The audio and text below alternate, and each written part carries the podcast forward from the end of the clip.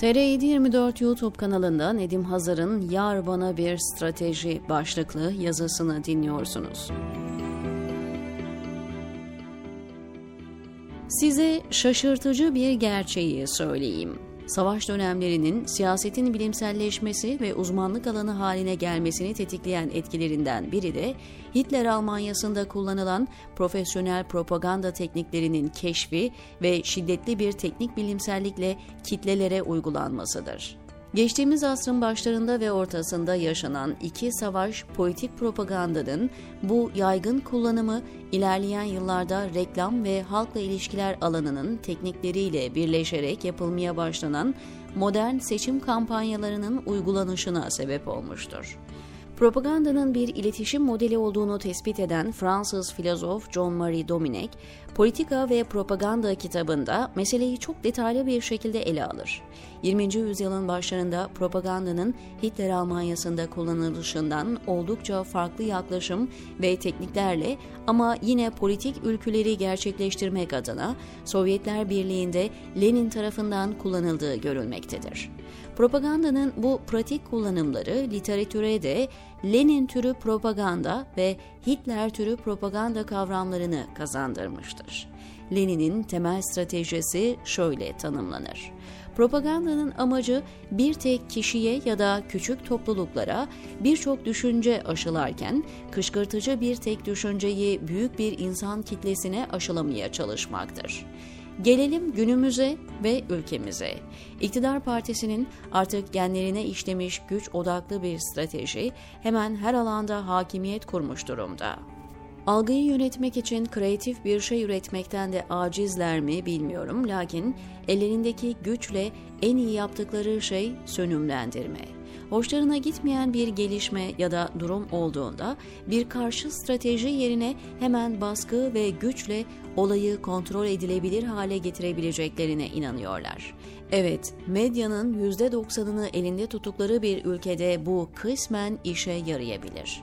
İşte görüyorsunuz, seçim için tamamen tükenmiş bir partiden ancak strateji olarak Kürt ve cemaat düşmanlığının yanı sıra beton övgüyü çıkarabiliyor. Bir gün bu ekonomik sıkıntıları da biz hallederiz diyen Erdoğan aradan 24 saat geçmeden kim demiş ekonomik sıkıntı var diye hepimiz mutlu ferah yaşıyoruz işte diyor ve buna engel olabilecek bir kişi, kurum, danışman filan da hak getire. Daha da fenası bir tane aklı başında adam çıkıp yahu reis sen böyle sallıyorsun ama bu millet her gün çarşıya pazara çıkıp alışveriş yapıyor. Et ve ekmek kuyruğuna giriyor. Bu palavraları yeme ihtimalleri kalmadı diyemiyor.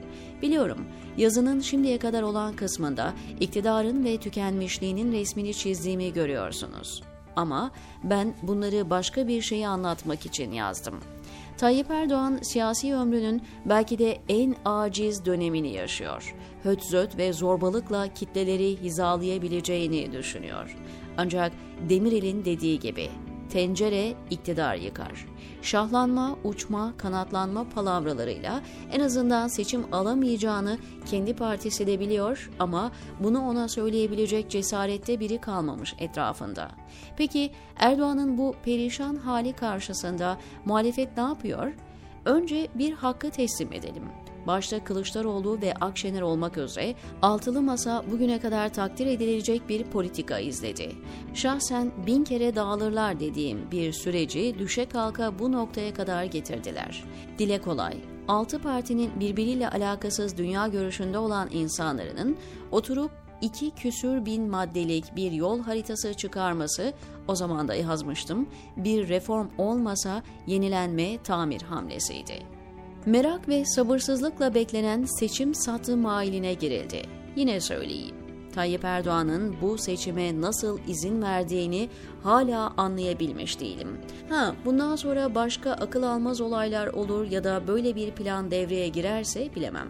Ancak kendi iktidarını zerre miktar riske atmayacağına inanıyordum. Ama öyle olmadı. Ki bu durum benim kötü bir siyasi gözlemci olduğumu gösteriyor. Tamam iktidar muhalefete muazzam bir imkan sundu. 14 Mayıs seçimleri elbette büyük bir fırsat. Ancak başta CHP olmak üzere muhalefet partilerinin seçim kampanyasına baktığımda bugüne kadar gösterdikleri performanstan, zekadan, akılcı hamleden eser yok maalesef. Ne demek hakkını alacak? Ne demek ben Kemal geliyorum? Sizin en büyük üstünlüğünüz neredeyse ülkedeki tüm eğilimleri içeren koalisyonunuz. Yani siz Türkiye'yi temsil eden tek koalisyonsunuz. Bunu neden vurgulamıyorsunuz seçim kampanyanızda? Tamam, birleşerek kazanacağız dediniz ve çok da güzel bir motto buldunuz. Bunu geliştirseniz ya, Dağınık, savruk ve zeka yoksunu sıradan sloganlar, afişlerle seçmende en ufak bir heyecan hissi oluşturamıyorsunuz. Yoksa farkında mı değilsiniz? Türkiye 20 yıldır adım adım karanlık bir çukurun tam eşiğine getirildi. 14 Mayıs son fırsat, köprüden önce son çıkış.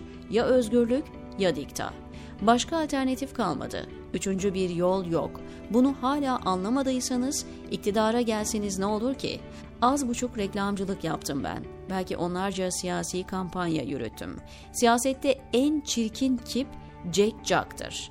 En uzak durulması gereken cümle yapısını enteresandır. Hem iktidar hem muhalefet kullanıyor. Bir tane işten anlayan profesyonele danışmıyorlar mı? Karanlık bitiyor. Zulüm sona eriyor. Güzel günler çok yakın. Ne bileyim binlerce farklı cümle ve konsept üretilebilir. Türkiye hakkını alacak nedir yahu? Bugüne kadar çalıp çırpmayanlara mı geldi sıra? Böyle muğlak, insanın aklına bin türlü fesat getiren cümle seçim sloganı olur mu?